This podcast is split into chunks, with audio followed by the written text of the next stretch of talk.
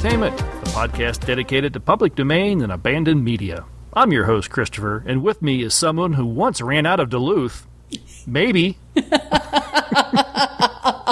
pretty sure they ran me out. How's it going, Christopher? Hi, Lydia. How are you? I'm well. Good. I'm very excited to talk to you again. We got another interesting film to discuss to the, uh, this month. Before we start doing that, though, I want to thank everyone for tuning in, and for anyone who hasn't already, just to let you know that you can listen and subscribe to this show by visiting Apple Podcasts, Stitcher Radio, or Google Play. And I encourage you to please rate and review us at any of those outlets.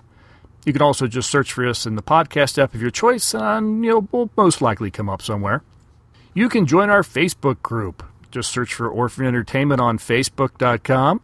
Uh, still new members joining. Uh, at least you know we're getting like one a week, and I'm, that we had a really big rush of a bunch of new members, and then we it's kind of died down a little bit, but we still get like a new member every week or two, so it's really exciting. If you'd like to email us with any comments, suggestions, or feedback on this or any other episode, please type or record a message and send it to orphanedentertainment at gmail.com. We have a YouTube channel that you can subscribe to. Just search for Orphan Entertainment over there. And there you can watch many of the films that we've covered here on the podcast, as well as know a little in advance what film we're going to be covering next. And all of these links can be found on our webpage at orphanedentertainment.com. So that's all the house cleaning. That's the, that's the kind of the important stuff to start the show. So let's go ahead and listen to another five minute mystery and a promo for another entertaining podcast. And when we return, we'll cozy up next to the stove and discuss 1929's High Voltage. Another five minute mystery.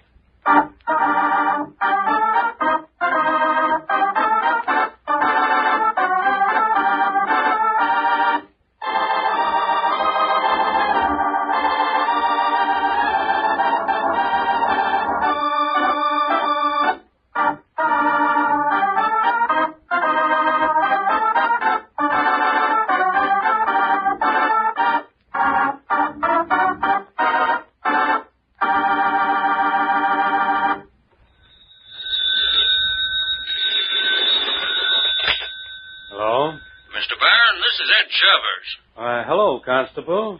I've got some mighty unpleasant news for you, Mr. Barron. Carter Hogue, the high school principal, has been murdered. What? I'll have to ask you to come down to the office for a few minutes. Uh, I'd like to ask you some questions. Of course, Constable. I'll be right over. Constable, this is all a tremendous shock to me. Not only was Carter Hogue my colleague at the school, but one of my best friends as well. I know, Mr. Byrne. It's been a shock to us all. How did it happen? Well, as far as I know, someone crept in through the window of Hogue's house and struck him over the head as he sat in his study. Any clues?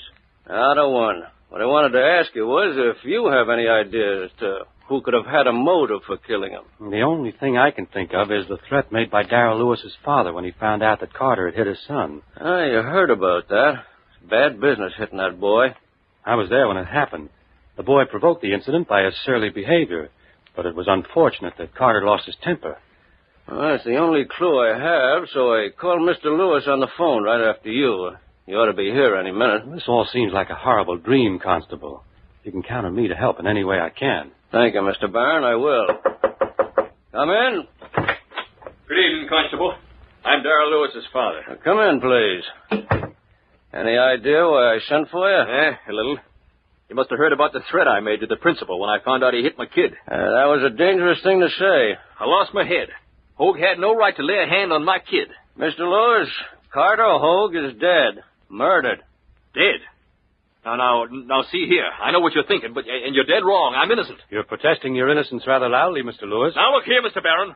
I'm not the polished gentleman you are, but I can still protect my rights. Doesn't look good for you, my friend. When you threaten to kill a man and then two days later he's murdered, it's more than coincidence. You better close your mouth, teacher, or I'll do it for you. Eh, perhaps I'd better. I don't want to have you sneaking up on me and smashing in my skull with a bookend like you did to poor Carter Hogue. Why, you dirty... Easy there, Mr. Lewis, easy. And you stop this cross-examining, Barron. There'll be plenty of time for it in the courtroom at your trial. What? You killed Carter Hogue, and I can prove it. How does Constable Ed Chevers know that Sam Barron is the murderer of Carter Hogue? In just a moment, we'll know, but first. Hello, this is Rod Barnett, the host of The Bloody Pit, the podcast about eclectic film from across the decade. On The Bloody Pit, we've covered Godzilla movies, Doctor Who movies starring Peter Cushing, The Outer Limits, Fu Manchu, Doc Savage, old radio shows, my favorite movies of all time, a Lucio Fulci film or two, 1970s science fiction movies, and a long series on the films of Italian maestro Antonio Margheriti. So, if you're curious to learn a little bit about some of the stranger areas of cult film and television, join me and my rotating group of co hosts on The Bloody Pit. You might even learn something about Coffin Joe. And that's scary, people. Very scary. And now, back to our story. Unfortunately for you, Mr. Barron, in your attempt to pin the murder on Mr. Lewis here, you became too dramatic in describing the scene and the action. How did you know that Hogue had been struck with a bookend? I didn't tell you, and you hadn't seen the body. Only the man who committed the murder could have known what the weapon was. You protested Mr. Lewis's guilt too loudly, Mr. Barron. You only proved him innocent.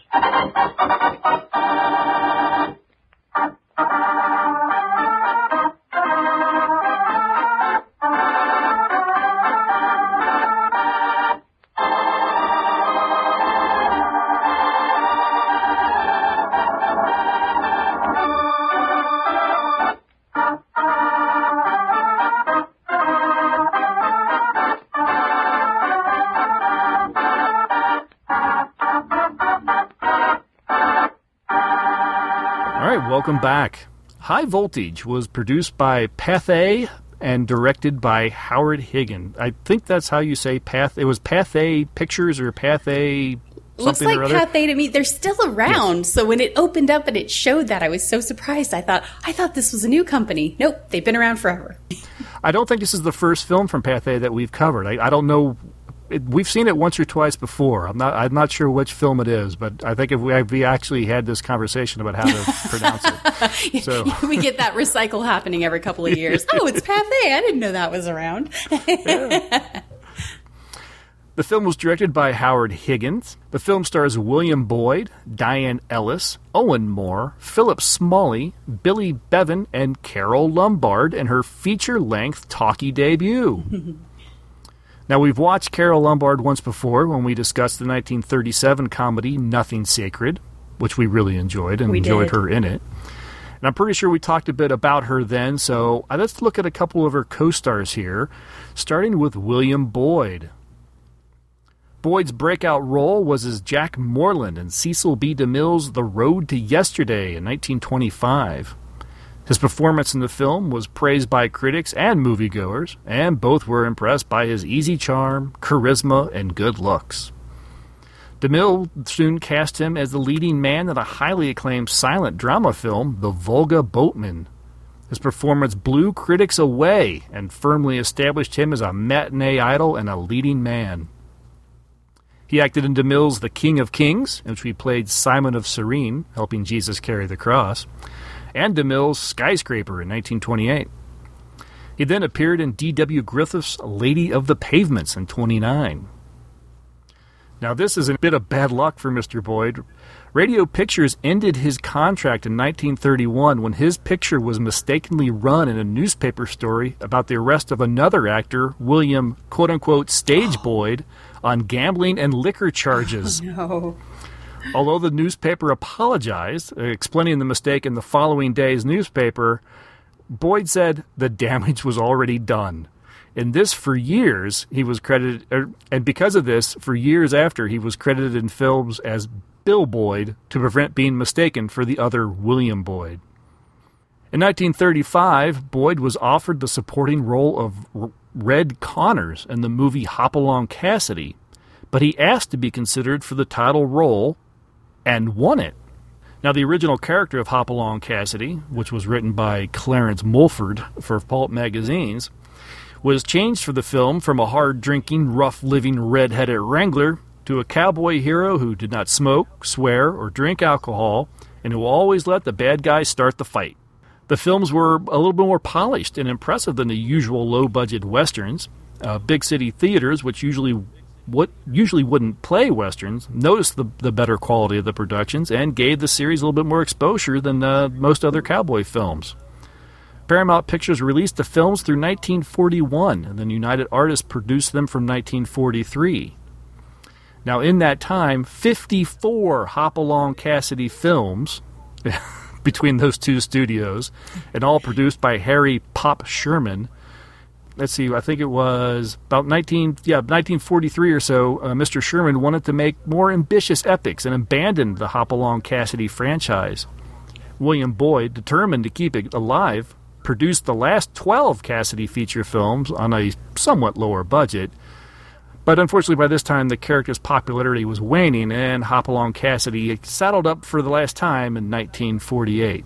But 66 films in a little over a decade. Mm, that's crazy. That's amazing. And a household name. Everybody's heard of it. William Boyd insisted on buying the rights to all the Hopalong Cassidy films. Harry Sherman no longer cared about the property, so Boyd sold and mortgaged almost everything he owned to meet Sherman's price of $350,000 for the rights in the film backlog. In 48, Boyd, now regarded as kind of a washed up cowboy star, brought a print of one of his older pictures to the local NBC television station and offered it at a nominal rental, hoping for a little new uh, for little new exposure. The film was received so well that NBC asked for more, and within months, Boyd released the entire library to the national network. They became extremely popular and began running and began the long-running genre of westerns on televisions. Boyd's desperate gamble paid off, making him the first national TV star.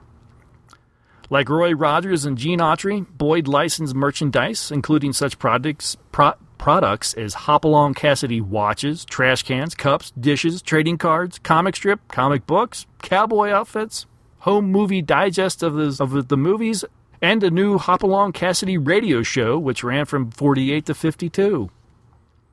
The actor refused to license his name for products he viewed as unsuitable or dangerous, and turned down personal appearances, appearances at which his quote unquote friends, as he called his young fans, would be charged admission. He turned into a really cool guy. I mean, Yeah, 66 films, he kind of really embraced the role and knew that kids really looked up to him, and he, That's he like cool. lived the part. It was That's really neat. It is. Boyd would eventually start a production company of his own, U.S. Television Office, to handle the legacy of Hopalong Cassidy. And as far as I can tell, this company continues to hold the full rights to the Cassidy name, trademark films, and television material. So yeah, real interesting man. Uh, I I just I love it when people do that. He reminds me of the guy I can't think of his name now. Um, uh, did the played the Lone Ranger, and then once they you know quit making the Lone Ranger, he would still kind of go around as the Lone Ranger. But the studio though he would. You know, they tried to sue him. You can't do the Lone Ranger, but so he'd still show up. He just wears sunglasses, you know. But he was just always really nice and always happy with the kids, and and just wouldn't do anything that would like besmirch the name of the character. Uh, it's just it's so much fun. I don't know that there's actors like that nowadays. There, yeah, there. I mean, the closest I've heard is is Natalie Portman talking about how she knows she's a role model for kids. You just don't hear that kind of thing very often, so it really stands out when you do. Absolutely. Now, real quick, I wanted to mention a little about Philip Smalley, who played the banker Hendrickson in the film. He was a vaudeville actor who moved to film in 1911, and once there, he directed and acted just well, just directed nothing less than 340 films Wow. between 1911 and 1919. Most of them were uh, like short subject or short films. And then he also acted in about 250 films uh, in that same from that period. I think from actually he started out acting in 1910, excuse me, and then he acted right up to the year of his death in 1939. So wow, very prolific uh, actor and director. And it's kind of interesting to see him in kind of this uh, fairly, I guess, what you would consider kind of a minor role Very- here. but I guess that's just what he did. I mean, that's probably that's how you get 250 acting credits, is you just take whatever someone gives you. You know? Yes, absolutely. Yeah, just I don't have a lot of other information about him. I just thought I, when I saw those numbers come up, I'm like, holy cow! Yeah. So I just definitely wanted to bring him up because I have a feeling that if if we keep looking at some of these older films, uh, we'll probably see his name come up again. yeah, probably.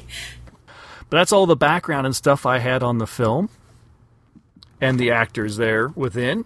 Unless you had anything else, Liddy, do you dig up anything in any research or? I didn't. Okay. you always have more knowledge than I do. Sometimes I go, "Oh yeah, I knew that." But Well, thanks to TCM and Wikipedia, that's where my knowledge comes from. Now, before we start discussing the film, I just want to, because of the notes and because of the way the film, and if you look at the actual, some of the, well, even the credit of the film, when they give the actors na- uh, in the credits, they don't give them names. I think you have, you know, the driver, um, yeah, the the boy, boy, the girl, the kid, and the banker. I think is how the, everybody is credited. So, I but they do have names in the film. So, just in case my notes jump around, I just wanted to kind of um, give some give give a guide here. Uh, the driver is Gus, I believe. Um, the boy, or yeah, we'll call him the boy, is uh, Bill. Uh, the young girl that you see in this film is just referred to as the kid. I actually don't know if she gets a name. I don't think she ever does. I don't think so. She's just the kid. Uh, Carole Lombard's character here is Billy. She's just kind of the uh, she's the girl, and the cop is a Detective Egan or Captain Egan. I don't remember a detective or a captain, but he's the cop. And then yes, the banker is Hendrickson. Hendrickson. Yeah, and they call. I know they keep calling the cop Dan. Yeah, I think it was Dan Egan. Yeah, but I don't remember if it was lieutenant or captain. It, it might be hmm. somewhere in my notes, and it might be in my notes both ways. I don't know. We'll find out. But anyway, just a little, a little kind of a little guide there in case my notes go a little crazy, or if you actually you know look it up on IMDb or anything. I think IMDb I think actually does give the names and then mm-hmm. maybe like quote unquote the kid or Yes. the the cop or whatever. But if you actually watch the film, I thought it was interesting that they don't actually get names in the credits. Yes, it's very interesting. All right, so High Voltage in, from 1929. Film opens with a you know lots of snow, lots and lots of snow, some snow-bound roads, and a bus pulling into a station. And man, I don't want to hear anyone ever complain about public transportation today. when you see the state of this bus and the it was, it was practically just a covered wagon with It an engine. is. it is. I, I love the doors on it, and this has to be something that you know was real frequent back in the day. But it's like the really old trains that you see on on shows and movies from the 1800s, Yeah. the early 1900s, and they've all got individual doors that lead to the outside. And this bus must have four or five doors on one side. I love it. Mm-hmm. Yep, and then like you're you were kind of leaning toward the windows, you actually have to. They're just latched to the door, and you have to pull them up. yeah, yeah. It looks like they're just canvas. Yeah, they're just canvas and probably some glass embedded in it. Yeah. Can't be warm. I mean, this is a cold winter day. And like, oh man. Hiya, Pete. Well, if it ain't Casey Jones himself. Well, you didn't expect to see me through here today, did you? Well, a little snow won't stop this old covered wagon. What's the wonder to me you ever got this far? Easy. How about a little gas? You don't really mean you're going to try to go on? Sure. Come on, fill up. Gosh, you're taking an awful chance. There ain't been a freighter through here in three days. Freighter? Say, you don't know my bus. When I ran out of Duluth... Now, listen. They tell me there's dressed up on the flat six and eight feet deep.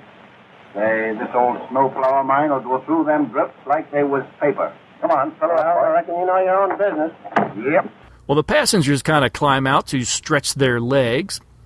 And we find out that one of the women among the passengers, Carole Lombard, as I said before, is some sort of criminal. And she's being escorted to the penitentiary by, I have it in my notes as a marshal, but I think he's just a, a detective or he's some sort of cop. Detective, yeah. Yeah, I think he's just a detective.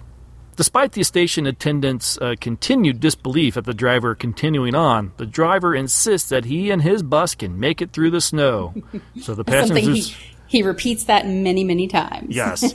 Well, you know, when he when he was going out of Duluth, I love how they he never gets to finish the story. He never does. Spoilers, folks. He never gets to finish the Duluth story. Well, the passengers pile back into the bus and the bus leaves. They appear to do pretty well. We get kind of a, a lot of shots of it plowing through the snow and uh, managing to get through some tough spots and everything. But it's worth it's worth pointing out this is the worst suspension I've seen on any vehicle. I mean, you they must have been bouncing around like crazy in the back of this thing. Oh yeah, I don't think there was suspension. Just wheels bolted to the side. I think. In the bus, the four passengers uh, go back and forth between each other, questioning the driver and a little idle chit chat. But eventually, the inevitable happens, and the bus gets stuck when a wheel finds a ditch under the snow. I do there I do like this little interaction you have between Billy and the kid. Which Yeah. is I never put that together, but Billy and the kid. and uh and the girl in the back offers you know Billy a, a piece of candy and she just kind of gives her the cold shoulder and is like no thanks and then after a minute she she rethinks it you know and she says if if I could change my mind and they're just like they have this instant kind of like connection. I love it because you you have this idea that Billy is this real hardened kind of girl from the way that she's acting. You know, Mm-hmm. when they say you better put that cigarette out or you're going to blow us all up while they're pumping gas, she says, "Who cares?" You know. Right. But as soon as she kind of connects with this girl, you, that you can tell that she's like, ah, you know, this is just this nice kid. I'm going to be nice to her after all. Yep. Well, and she also, I think she kind of sweetens to the kid when she finds out the girl's heading to Chicago to meet her fiance. Meet up She's with her get boy. married. She's kind of like Yeah. blushing in the back. Yeah. Yeah, he's And, it- and nice. she real cute. You got to admit, Yeah. the kid is real cute. Yeah, she's adorable. And yeah, she's kind of sort of blushing in the back at the whole prospect of it. And, and Billy's just like, oh, aren't you the oh. sweetest thing? Oh, I see. Okay. They are stuck. Uh, Gus doesn't seem to take it terribly seriously. In fact, none of them really seem to take it terribly seriously, which is surprising because they're in the middle of nowhere. And they're like, and Gus is like, yep, well, here we are. Yep, we're stuck. Huh, well, you know, I, I don't know what he was thinking that was going to happen. Well, and it's kind of the charm of his character. He's like, "Oh, don't worry, something will come up. Something will Yeah. come, pop up." There's oh, something always comes up, and he's He just is always so Optimistic. positive. Yes, Yes. optimistic. Yeah. Well, they spot a a building on her horizon. Looks like a they, they think it looks like a, a house or a church or something. So they decide that they're you know because the next town is about forty miles away, and this Not place is only a couple miles. yeah, not far. Uh, and whatever this building is is only a couple miles. They decide to go for it, and so they trudge off through the snow. I have never been so cold watching a movie as in this scene. Oh, You've got these these ladies in their 1920s knee length skirts and stockings, and if girls, I know you know what I'm talking about, and they've got Mary Janes on with heels, and they're these little these little high heeled shoes with straps on them, and it is, and you can tell they're sinking down into the snow. I don't know mm-hmm. how they filmed this. If they really took them out to two foot deep snow and had them trudge through it, but it looks just crazy cold. It's just miserable. Yes, I have in here in my notes that I feel sorry for the women because the men are in boots and pants, and the Yeah. women in heels and stockings, and it's And like, it's oh, it's not, not- it's not that far of a walk. Come on.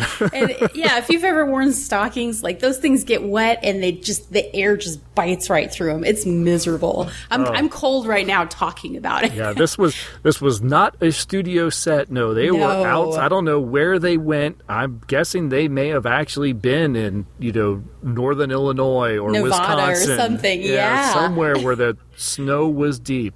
Because yes, it was very cold. Yeah, And so the much for wind actors' rights blowing. in those days. Yeah. well, they finally make it to this church, and when they go inside, they discovered a stove burning and the room nice and warm.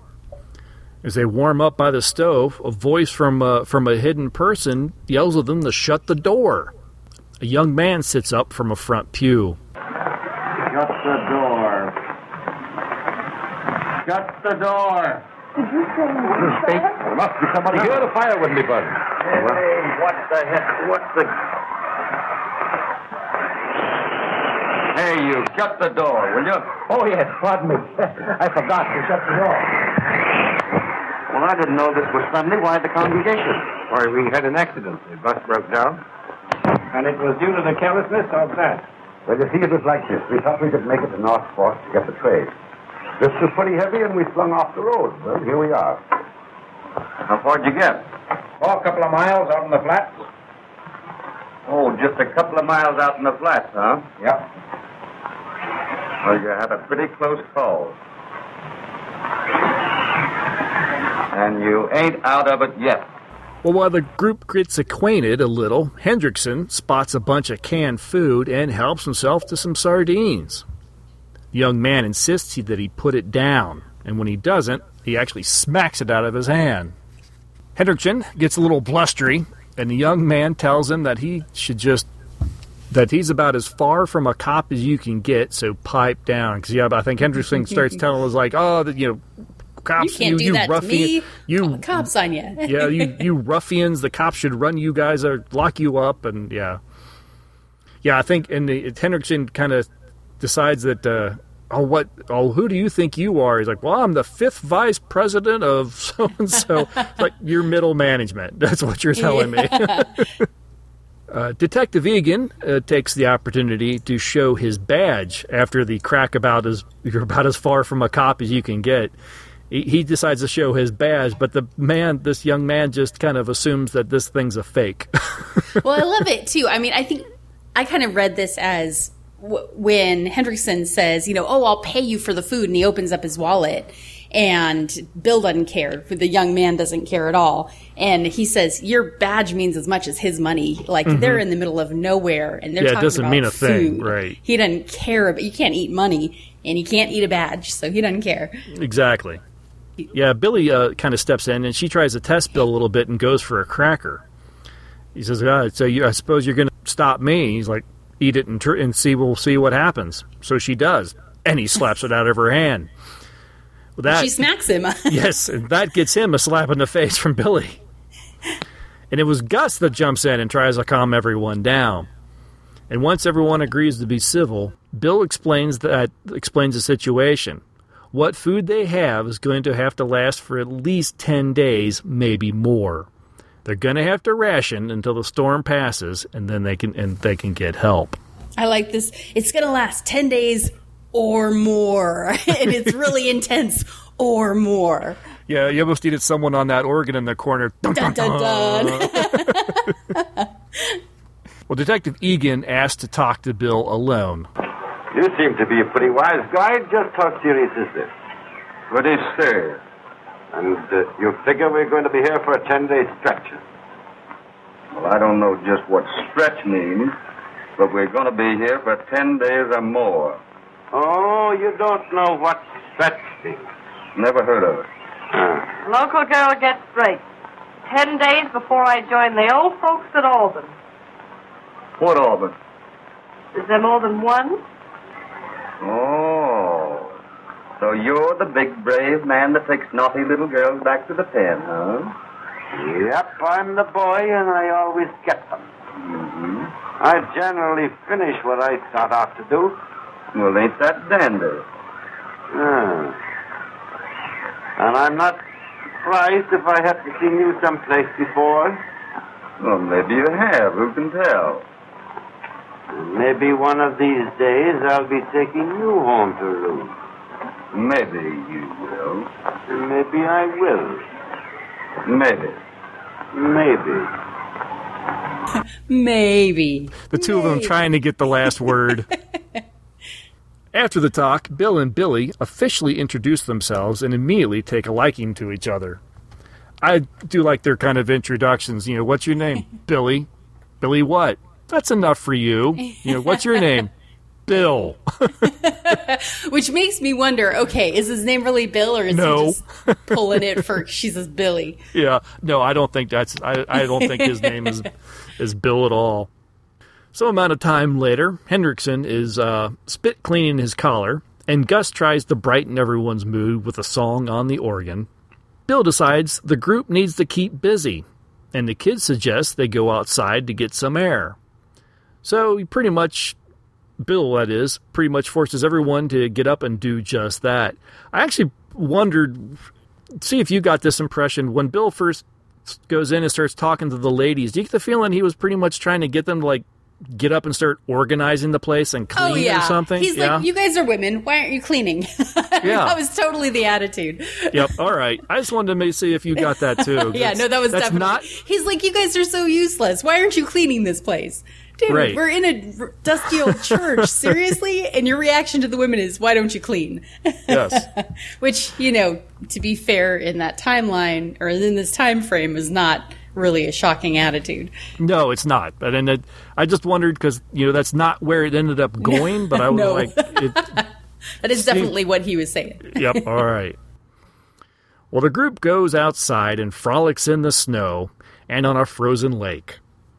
Bill and Billy play around on the ice, and Egan hits Bill with a snowball, and then tells Bill to keep off of Billy. And too bad for the and, and it's too bad for the young kid, the girl, that all this testosterone that they're floating or er, blowing around seems to have melted some of the ice. It snaps and she falls through. Gus tries to pull her out, but falls in as well. Bill manages to drag them out, and they all run back to the church. And the kid seems delirious from the cold. It was kind of bizarre. Was it just she was so cold, all she could do was laugh? Because all I- you, you could know, keep I hearing her giggle. It sounded like it, but I can't tell if that was just bad sound and she was like, "Ooh," or if she was like, ah, like it's like there's this weird kind of, it could be either one. But yeah, Mm. there's definitely a lot of vocalization going on from the kid. Yes. Later, everyone is thawing out, and the kid is uh, back by the stove. Bill starts uh, kind of laying on a laying on a little attention on her, and offers to rub her hands and wrap up her feet. Yeah, how's how, how's your puppies? My my my what? I don't have any puppies. Well, Billy hears all this, and she asks to speak to Bill. What's the matter, Whitey? You keep away from that kid, understand? What do you mean? You heard me. Keep away from that girl. She's a nice girl. Well, gee whiz, I didn't say she wasn't, did I? Never mind the stalling. You do what I tell you. Keep away from her. Well, but I was only. I saw what you were doing. You don't have to explain to me. Oh, I see. Oh, you do, huh? Sure, plenty. Well, you listen to what I told you. Well, what are you getting all excited about? Didn't you just tell us down there on the lake that you wasn't nobody's name? Hmm? Well, well, can a dame change her mind? Well, I, it's funny because I, I I took this as him being genuinely nice to her. Like, you know, Billy kind of jumps in and is like, wait a minute. But I was like, oh, he's being so sweet. Like, he's really taking care of her she's so cold. I guess you could you could see it either way. It's either him just being really nice, or it's him kind of flirting a little bit. Uh. It- you could I could see it either way. I think maybe I see it as flirting because I really don't know Bill. You know, we Mhm. don't know him other than Yeah. the guy. He's he's kind of been the tough guy. You don't know what he is. He's he's definitely kind of laying down the law. So when he suddenly turns really sweet and nice to a to a young woman, yeah, you maybe think it's flirtation. well, late at night, Bill wakes up and checks on Billy, and this gets the attention of Egan. Bill pulls the blanket down over her knees, which was yeah, very sweet. it is. But it's funny. I mean, they they do this scene really well, I think, because he gets up in the middle of the night and he kind of sneaks over to where she's sleeping, and her Mhm. leg is all exposed, and he reaches for the blanket, and you're like, whoa, whoa, whoa, and then he pulls it down to like cover her legs, and you're like, Mhm. oh, Yeah. okay, he really. He's not like a nasty guy. yeah. And when he notices Egan, he, he looks to him and says, Don't these dames wear the shortest skirts? Yeah. oh, I didn't mean to wake you up too. Sorry. Yeah. Well, Egan pulls Bill aside again and again tells him to keep his hands off of Billy. Hey, brother. Yeah? I'd like to have a word with you. All right. Yep. Dames certainly wear 'em short nowadays. But who elected you the job of pulling them down? I do my own electing, buddy. I want you to keep your dirty hands off that girl. Yeah? Yeah. And I'm thinking that if she needs a nurse, too. you know what I mean? I'm the fella, see? Mm-hmm. And she's my prisoner. Until I get a receipt for her. Ain't you a fine excuse for a man? Mr. Egan the Bull. Mr. Egan will have his name in the papers, huh? You lousy hood, you. He brought back a notorious bandit. Mr. Egan always gets his girl. Hey, you ever try bringing a man back? Hey, listen. If it wasn't for those two dames being asleep there, I'd mop up the floor with you so fast you'd... Mm-hmm. And you were taking her back for another year in that pen, huh? Maybe two for jailbreaking. Mr. Egan the Bloodhound. Ain't he proud of himself? Go ahead, fella. Rub it in. Rub it in good. Just a copper who's stuck on his prisoner, huh? Well, listen, boy, there's two of us now. I'll drill a hole through you if you lay your hands on that kid. Well, now, maybe she'll have something to say about that. Maybe she will. Well, now we know where we stand on that, don't we? I guess we do. And you're a long ways from having that kid back in that pen, Mr. Egan. And maybe by the time we'll get out of here, I'm not so sure that I won't be taking you both back. Get that? Listen, we're just as close to the pen now as we're ever going to be. Do you get that? Maybe. And this time I don't mean maybe. Honestly, at this point, you know, you you do start thinking Bill is actually the nicer guy between the 2 Mm-hmm. You expect Egan is supposed to be the cop, supposed to be the upstanding one, but after, especially after this, after seeing Bill get up, checking on her, making sure she's covered, and making the point that that the detective is known for going and getting women back that have escaped. Mm, yes, And you're kind of like, oh, oh, yeah, huh. yeah. So maybe maybe the Egan isn't quite the guy that we you know might have thought he was, right? Well, it has been several days now. The food is running low, and even more disastrous, so are the cigarettes. Yeah. In fact, they're all they're all puffing off the last little the last little drags of like old cigarettes, trying to get their fix. Mhm. It's a little disturbing. uh, Billy suddenly yells for everyone to be quiet. She hears something outside. A Yeah, plane. you're hearing things again. Yeah. A plane is flying overhead. Everyone runs outside to try to get the pilot's attention, but it's too high in the sky. So the food is about gone, or is gone, and what they can burn is becoming more and more scarce, as is the hopes of a rescue. But that doesn't stop a romance from blooming between Bill and Billy. They do this kind of an interesting way. Everyone's kind of taking their turns singing to the you know with someone playing the organ everyone takes in their turn singing so it's egan's turn and of course he has this operatic beautiful voice He really does. I that kind of surprised me because through this whole thing, like you know, he's the cop and he's got this kind of hard edge, and uh, and he gets up to sing, and it's just this really beautiful tenor.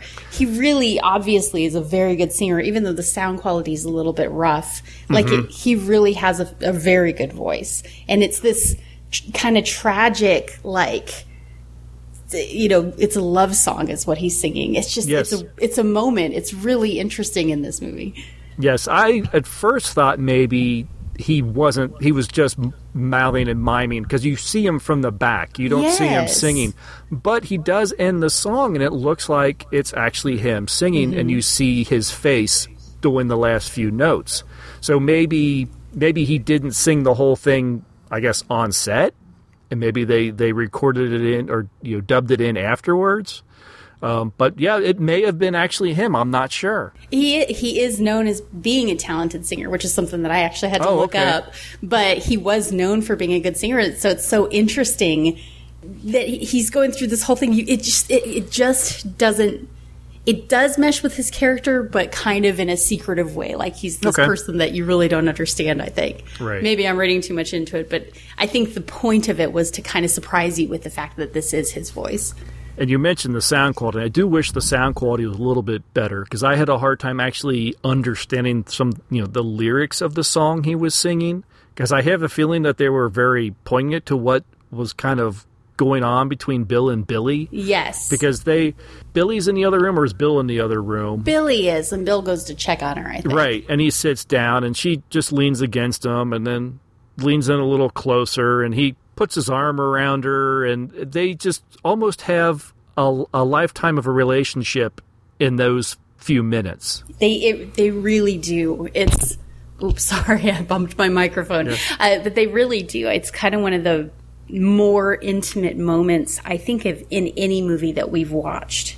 Uh, in all of the movies we've reviewed, of all of them, this is probably in the top three most intimate moments between, you know, two romantically involved characters. And it's worth mentioning, nothing happens. No, but no, it's not at all. Their attitude toward each other, and it's just so intense. It's No, it's all played with the emotions on their face. And, and, it's completely and- silent. They don't Mhm. say anything to each other, but they, and Billy just sort of right. uh, Billy sort of just clasps Bill a little harder, you know, grabs his chest, and it and they go through this sort of uh, kind of relinquishing themselves to the fact that they are attracted to each other, and then they have a.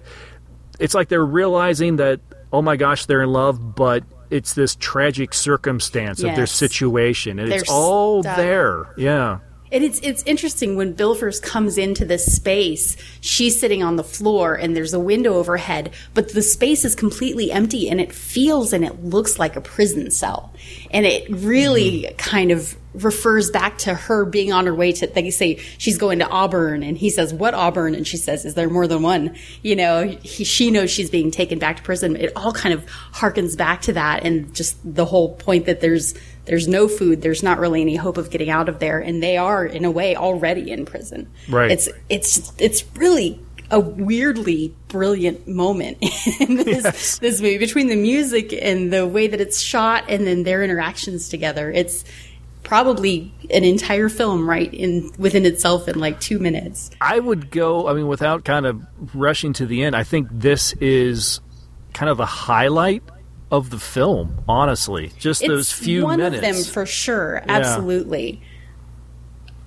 Well, the romance here that we see uh, brings out some true honesty between the two of them, and Bill tells Billy that he himself is a wanted man as well. So I think he, he's wanted in St. Paul. We don't know what for, but he's on the lam. And actually, believe it or not, Lydia, we're at the 46 minute mark. Yeah, and this is only a 63 minute movie. Yes, there's only 15, 16 minutes left. So that's where I'm going to stop the synopsis because I don't want to spoil anything that comes after this. If anyone wants to go ahead and watch this film. Um, and there is plenty to still happen. The last 15 minutes is, Mhm. is, is packed with some pretty interesting stuff. Mm-hmm. But um, but yeah, I mean, I have to admit though, this film, I watching it the second time, I appreciated it a little bit more than I did in the first time. And this that isn't the first time this has happened. I've, Mm-hmm. Oh, I've- no. I've, I've said this before. um, but there was some of the things that when I watched it the first time, I felt were clunky or weird or why why did they write it like this?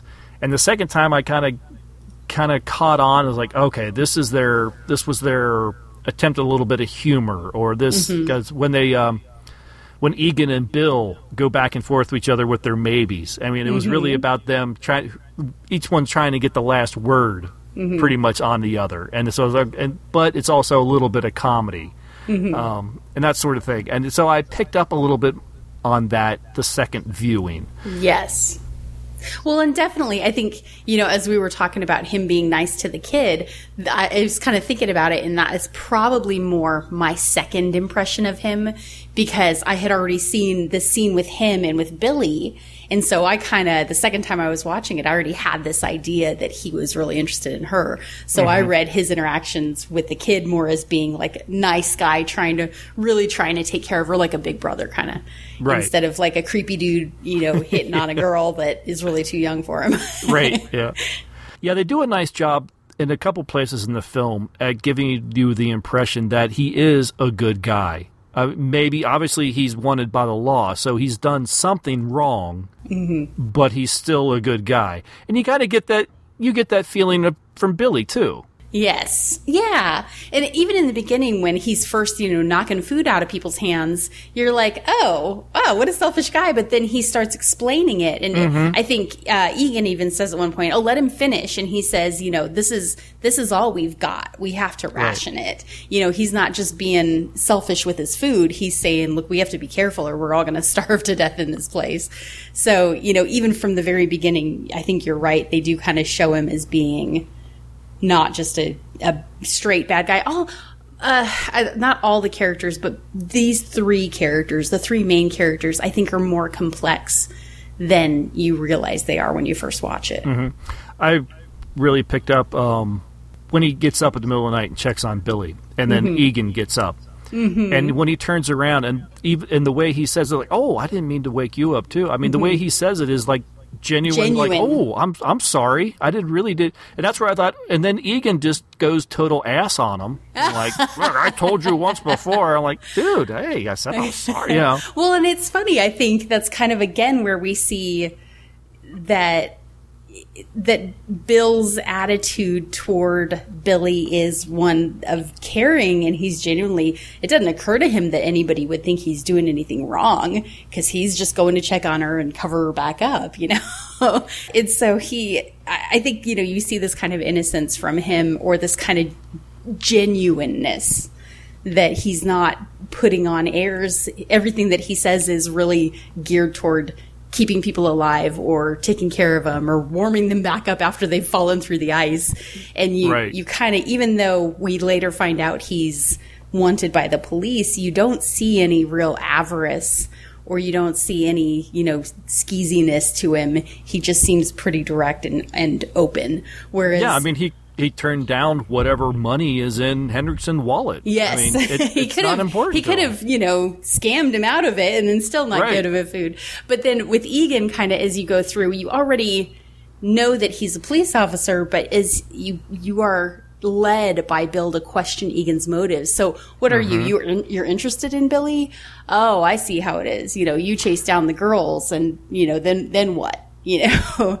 Yeah, see, that's something that I think the first time I didn't really pick up on, or maybe it was just something that sort of just pinged me in the back of the head. And then on the second viewing, it was kind of like, oh, yeah, Egan's, what's his motivation Mhm. with Billy? I mean, he really, did he think that he and Billy were going to be an item? Was Well, there and he anything? can't have. He's taken her back to prison. yeah. Well, exactly. So I don't.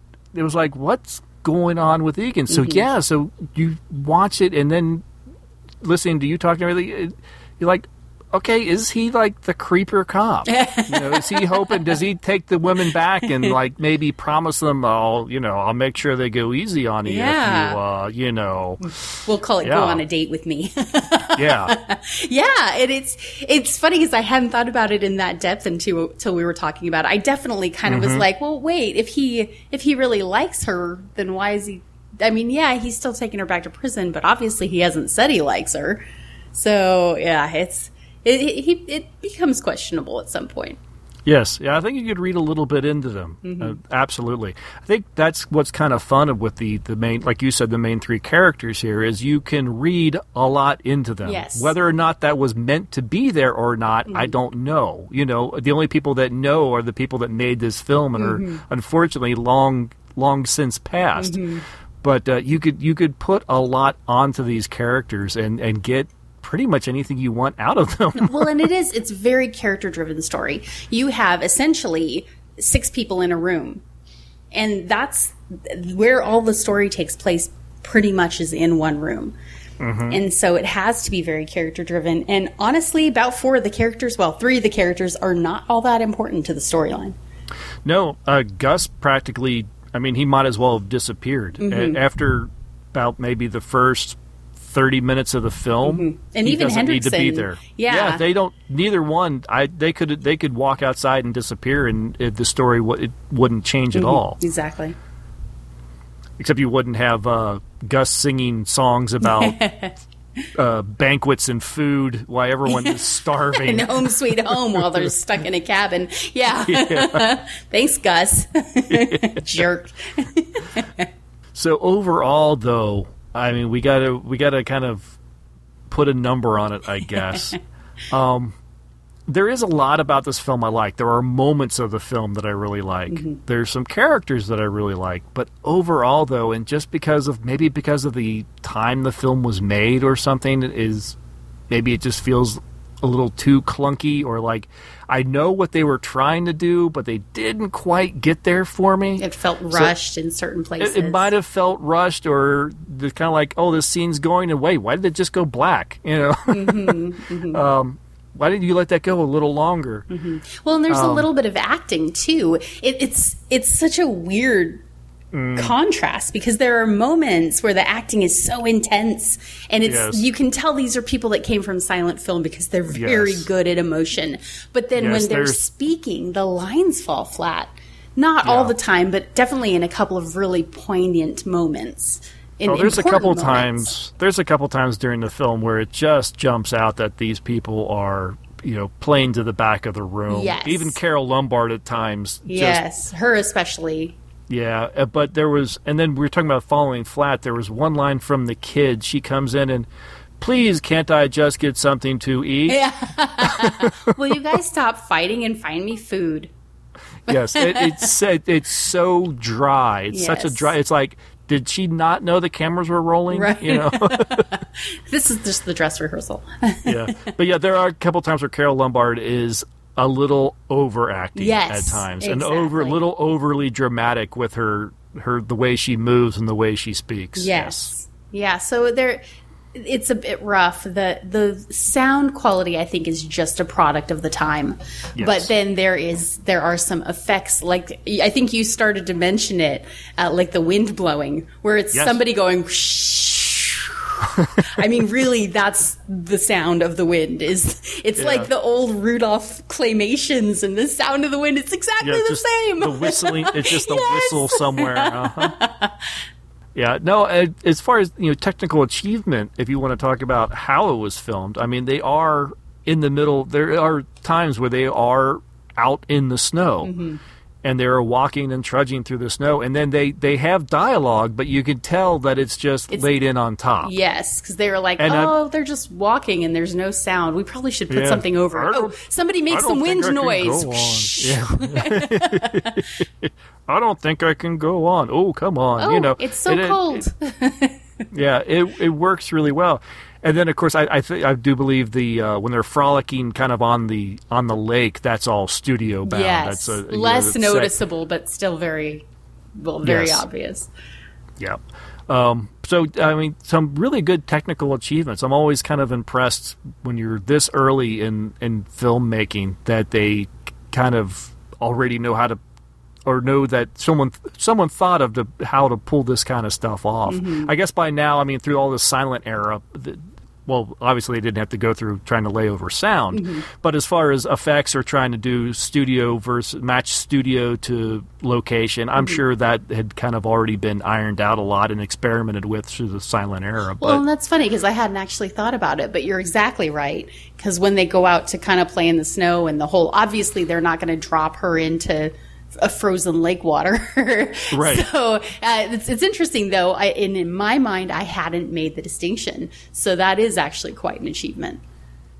yeah, and I couldn't figure out whether the actual uh, front of the cabin. I, I think it must have been studio, It but I think they must have actually been shoveling in real snow. I have no idea. Well, I do know they were throwing very snow, real, but- and well, because they every time they open the door, they step outside, and then as the time goes, there's more and more snow outside that door. oh, I hadn't noticed that. Yeah, the actual door gets the or the snow actually gets a little higher on the outside Oh. of the of the building. So I'm like, it's interesting, but it looks like real snow. if it's not real snow, uh, it's they had something really good. Probably some of that stuff that gave them all cancer. yeah, you know. oh gosh. Yeah, as far as me putting a number on it, I can't really recommend it. Mm-hmm. Um, I think because of a few moments that I think are worth watching, I I would come in at a 2 I Mhm. just I really it's not a bad movie. It's it's just not good, and I just. I, that, I know that's that's not a review. I That's not a like rating. yeah, I know that's not a rating. That's not a review. That's not how you're supposed to do this. But I can't really think of a better way to describe it. It's just like I said. I just feel like it's it's early in the sound era, Mm-hmm. and I I think this film done a few years later maybe would have come across better. hmm Yes, I I can totally see that. I think I'm right there with you on on rating it as a two because, as you said, there are moments in it that are it's worth watching the movie for those moments. I think, um, the speci- specifically the one with Bill and Billy, it's kind of brilliantly done, but it is one gemstone in a pile of rubble. There's there uh, the end of it feels rushed, um, you know, and it it's kind of there there the whole end of it, the whole last 15 minutes feels very rushed. And the dialogue doesn't stand out as being exceptional. There are other movies during this era that the dialogue is brilliant and sparkling and really good. The characters themselves, I think the reason that we're so intrigued by them is because the actors are that level of good.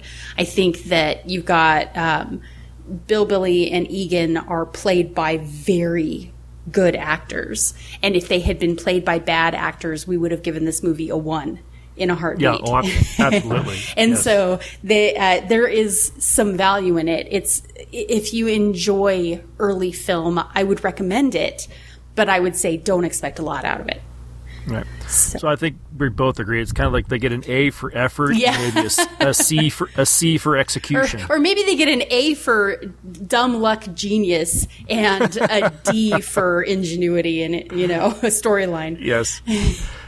Where I really wondered because it was so early in in talkie is that maybe the the the art of script writing just hadn't really been honed Mhm. yet. Because that's the impression I got. There were some scenes where it's kind of like, did they just not know how to end it, and they just told the actors to just just say something or just stare? I, well, you know? and it's funny. It's not the end of it feels written, but it almost feels like they have a moment in there, and I think you'll know which one I mean, where they're like, "Oh, we have to go from this point to this point, and we haven't written a scene for it.